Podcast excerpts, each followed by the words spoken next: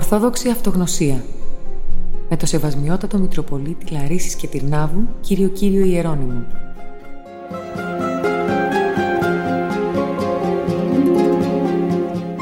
Η Ορθόδοξη Εκκλησία απαντά υπεύθυνα στα παιδιά της.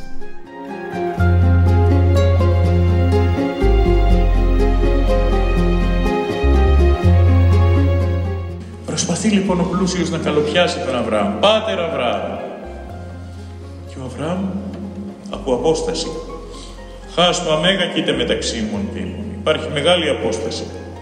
Δεν είναι λίγο παράλογο. Να μπορούν να μιλάνε, να ακούγονται και ο Αβραάμ να διαβεβαιώνει ότι υπάρχει χάσμα μέγα. Τεράστια απόσταση. Πώς ακούγονταν στην τεράστια απόσταση; Θα μου πείτε, ξέρεις πώς είναι ο άλλος κόσμος; Και απορείς. Όχι.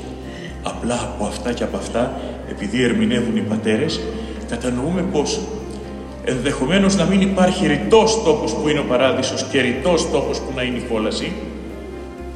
Απλά, όπως έλεγε ένας σπουδαίος Άγιος, ο Ιερώνυμος, κόλαση είναι η αγάπη του Θεού. Δηλαδή,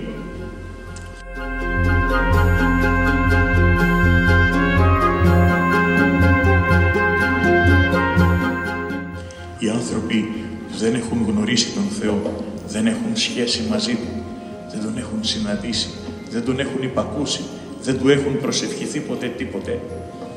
Ε, στην άλλη ζωή, πώς θα ζουνε μέσα στο Θείο Μεγαλείο, σε κάτι που δεν γνωρίζουν, σε κάτι με το οποίο δεν εξοικειώθηκαν ήδη από αυτήν εδώ τη ζωή, σε κάτι που το πολέμησαν ενδεχομένως σε αυτήν εδώ τη ζωή.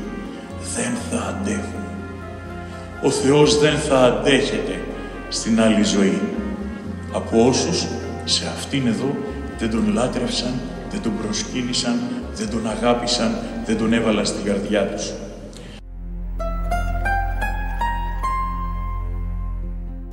Κόλαση είναι η αγάπη του Θεού, η ανικανότητα του ανθρώπου να ανταποκριθεί στη Θεία Αγάπη, η ανικανότητα του ανθρώπου να ζήσει μέσα στην Θεία Αγάπη, η άρνηση του ανθρώπου έναντι της Θείας Αγάπης.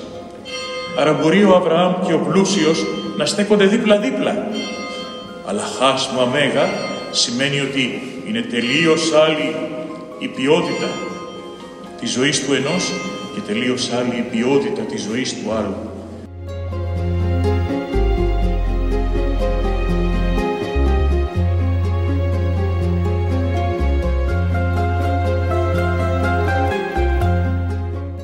Ο ένας είναι μέσα στην αγκαλιά του Θεού και το χαίρεται, εξοικειωμένος ως Υιός Θεού ο άλλος είναι μέσα στην αγκάλη του Θεού και βασανίζεται γιατί δεν είχε καμία σχέση με αυτόν τον Θεό, γιατί είχε κολλήσει την καρδιά του σε άλλα που δεν μπορούν να συνοδεύσουν πέρα του τάφου, που δεν τα βρίσκει, που του λείπουν, που έχει το ανικανοποίητο και συνάμα έχει και το ενοχικό, ένοχος ενώπιον του Θεού που τόσο τον αγάπησε και ο άνθρωπος τόσο τον αρνήθηκε.